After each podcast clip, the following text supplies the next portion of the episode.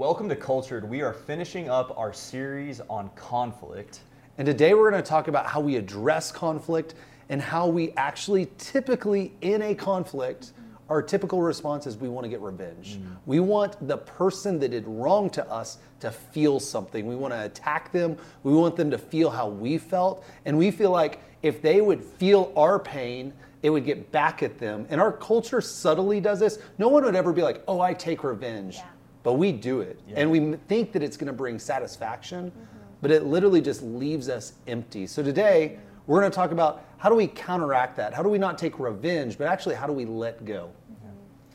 Yeah, I think about how this is like a letting go conversation. And sometimes it actually happens after the conflict happens because let's just be honest, conflict doesn't always go the way that we expect. We can do our homework, we can come in prepared, we can come in with a humble posture, but sometimes the person just doesn't respond in the way that we expect them to respond.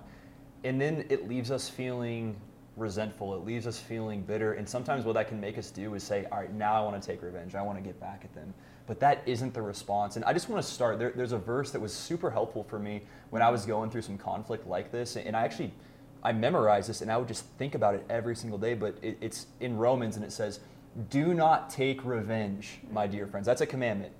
But leave room for God's wrath, for it is written, "It is mine to avenge." I will repay, mm-hmm. says the Lord. On the contrary, if your enemy is hungry, feed him, serve him.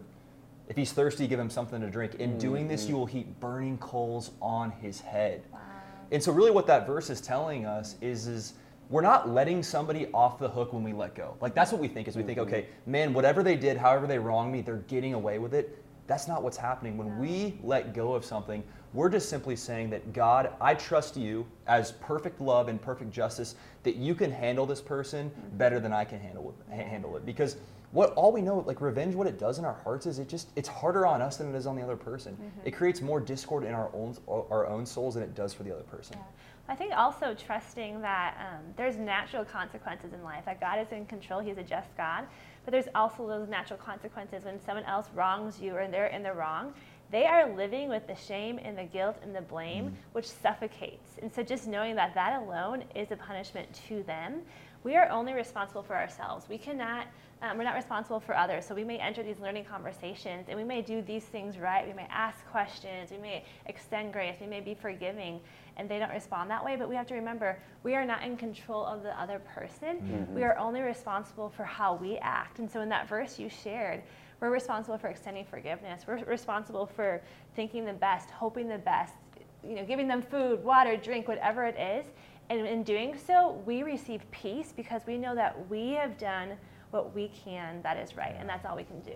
I wanted to point out something a little sidebar, but what you did with your situation, you were like, hey, I memorized this Bible verse. I would encourage you, if you ever just struggle with something and those thoughts in your head, the best thing you can do is actually take God's word, what He says and is truth, hmm. and put in your head and say it over and over and over again. Yeah. And to add on just with the revenge part, we can only control what we do. And we had a mentor tell us when we went through some conflict and it didn't go well. Mm-hmm. And we were frustrated and honestly we wanted to share all the wrong that had happened on our side. Yeah.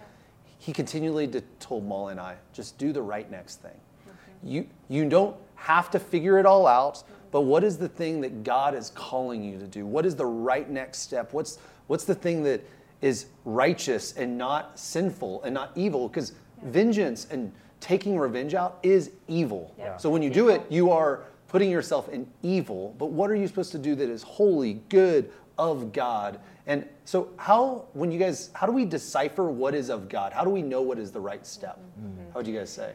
For me, um, the question when we were in that situation that I'd ask myself every day is, what does love require of me? And the mm.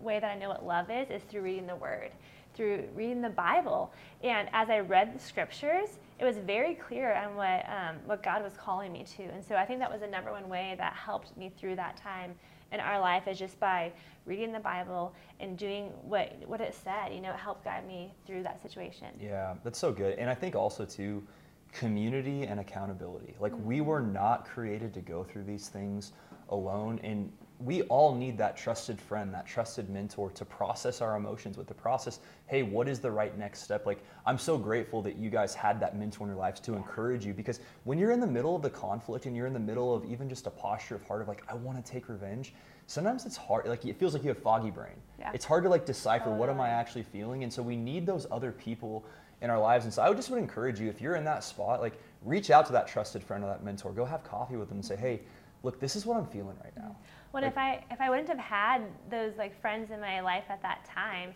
It, you know, I was at a when I was at a low moment. It would have been really easy for me to like get on Instagram or somewhere or tell all my friends around me how awful this was that was happening to me and just like gossip and just kind of let it all out. But because I had those close friends walking with you know me in Yeah. life during that season, kind of keeping me accountable and being there to encourage me, I was able to kind of keep doing the next right thing. And, and we all know that letting go is what we need. Mm-hmm. No one's like, oh, I want to hold this on. But there's just part of us that wants to hold on to it because it validates our feelings somewhat. It also, we want to control it. And then also, I see people letting it go by doing the wrong things. Mm. They're like, oh, I'm just going to go drink myself Yeah.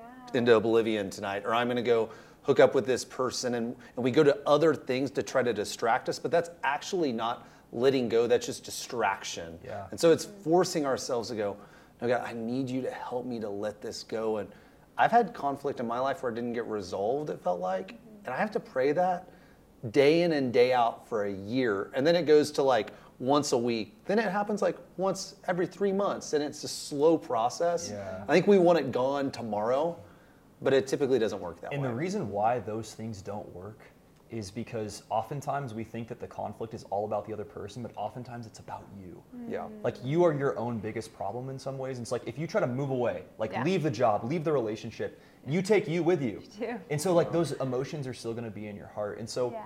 I guess Jason, if somebody was like, okay, I, I hear what you're saying, I want to be a part of a community, like I, I want accountability, but they're maybe new or, or they just don't have those resources, like what, what would you point them to? And this is why we created the Brook.